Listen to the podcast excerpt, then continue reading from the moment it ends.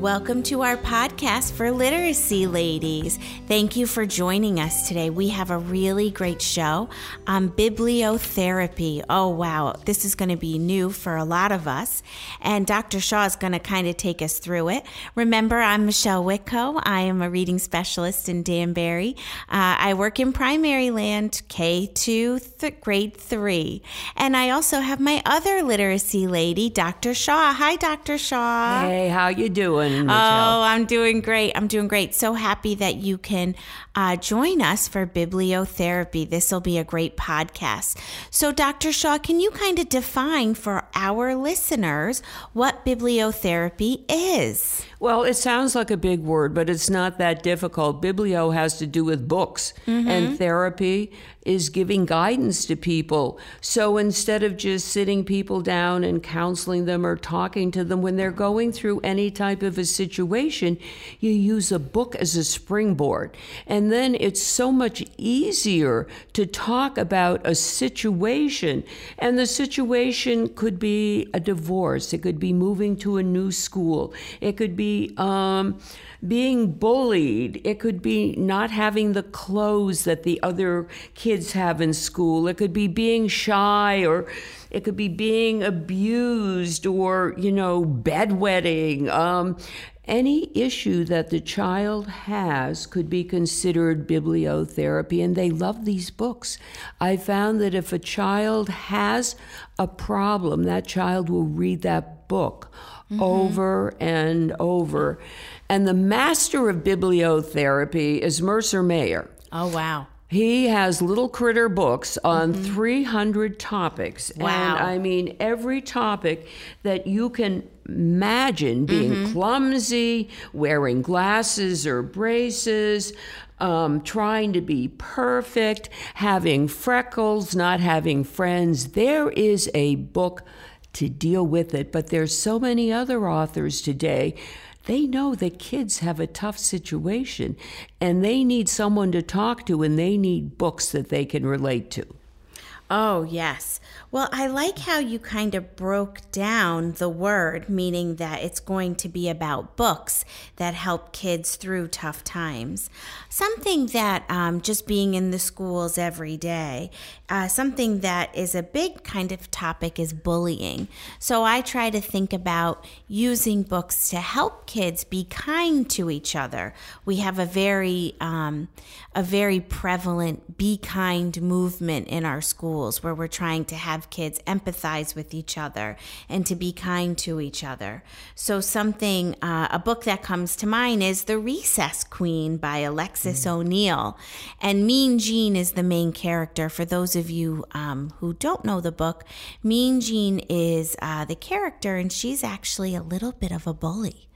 And she doesn't let kids play at recess.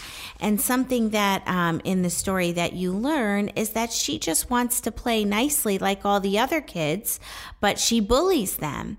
So it's a great book for kids to read together, especially in the lower grades, to think about how other kids might see them being mean, or how they could be nice to other kids so they could play with them too at recess. It sounds like a little topic, like a little problem, but it's something in elementary school that's pretty common. So it's a good book to use to help kids try to solve their own problems, especially at recess, because they mostly pop up then. What other books are you thinking about, Dr. Shaw? Well, you know, sometimes it's good to use with a whole class. If there's a situation in the class where people are not being nice to each other, or somebody seems to be taking control, there's always books.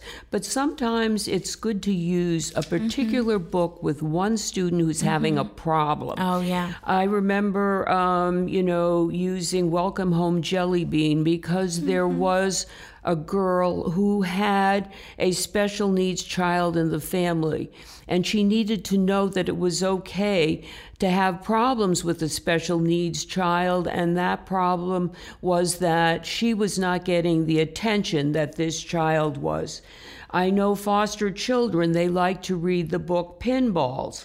There are children whose parents are in prison. There's a very good book, My Dad is in Jail. I like to use even when a child loses a pet. This is very, very traumatic. There's cat heaven, and there's dog heaven, and there's the 10 best things about Barney, that when a pet dies, you find 10 good things before you bury that cat. And missing mommy and dealing with the memories with that mother. So death is a very, very tough thing, but dealing with it through a book, I think, can make such a difference. And it's also good when you're dealing with bibliotherapy to bring the guidance counselor in sometime and say, we're talking about a very sensitive issue here. We would like you to come, and this is the book or the books that we're going to be using to deal with this particular topic. And I know that for bullying, we sometimes bring in the Women's Center, and they also do a puppet show, and they have songs. And, you know, these are issues that we need to deal with through the arts, through books, through discussions, through use of the counselors in so many different ways. Yes, I agree with that. That's a great way to kind of pinpoint a problem and use a book to help that student or child. Another book that I was thinking about, it's kind of, it's probably one you haven't read. It's called Spaghetti in a Hot Dog Bun. And this is about a little, how Ralph is one of the characters. How could he be so mean? Lucy is a one of a kind, and Ralph loves to point that out. Lucy likes to do things, but Ralph truly makes her feel bad. She knows what she stands for. Lucy has the courage to make her own choices, but Ralph always somehow brings her down. So this is a great book for, I think, also for girls to read, or to read with a book club that might be all girls, because it helps them see that you can make decisions and be your own person no matter what anybody says. This book is written by Maria Dismondi. She was born and raised in the suburbs of Detroit.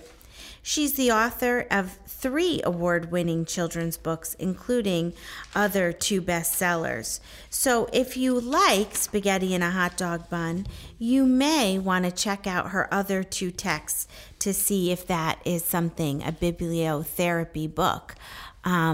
That could help kids go through tough times of being their own person.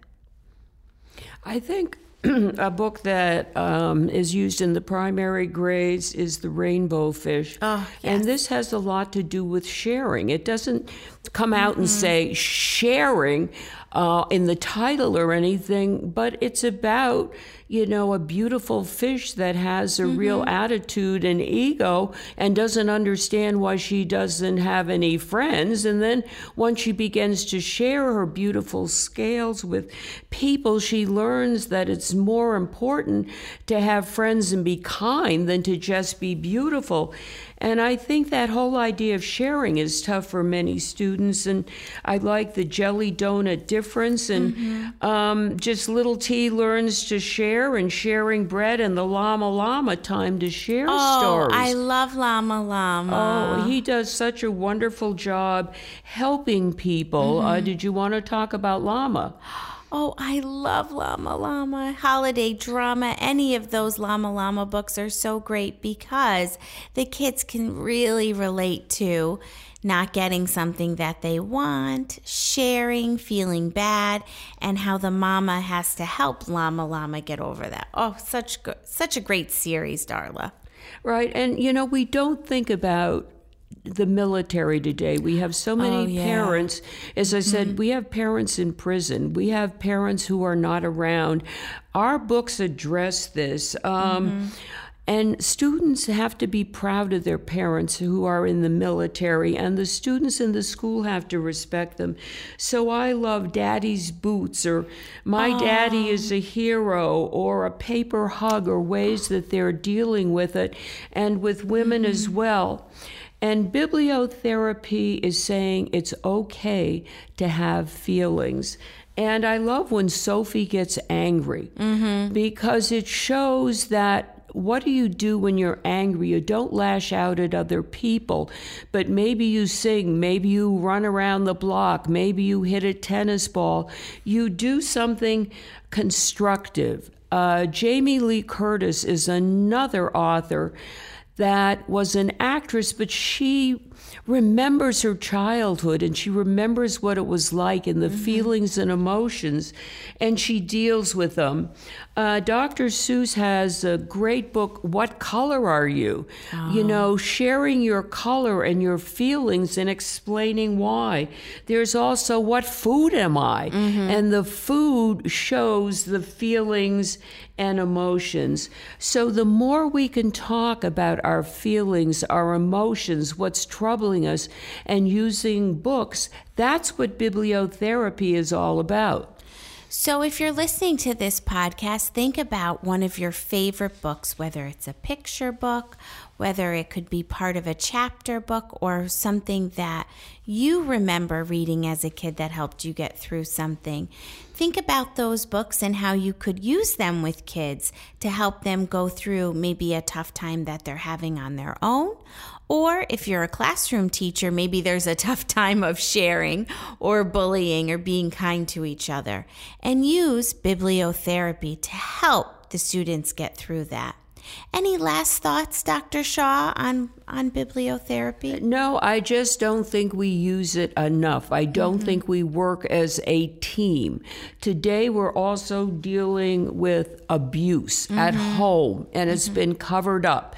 And we want kids to tell and talk and be open. So there are wonderful books out there about dealing with abuse. And so no matter if it's poverty, if it's sharing, if it's bullying, if it's death, if it's being a single mom, single dad, if it's sickness and illness in the family, there are books out there. Yes. Go to the librarian, go to the bookstore, go to the teacher, and you will find the right book. And when I ask students the book that made a difference in their life when they are college students, they usually give me the name of a book that is basically a bibliotherapy book that helped them through a tough time. Oh, wow. I can imagine that. Any that their teachers read, or were they books that they had read on their own? Usually suggested by a teacher or read aloud in the classroom to solve a problem that existed. Oh, wow. That's so fascinating. See, I think when the college students, when they grow up out of elementary school, of course, a lot of their memories are books that we've read in school. So teachers, just get out there, make those good choices with books that can help them through tough times. Thanks for listening, and we hope to hear and see all of our listeners soon.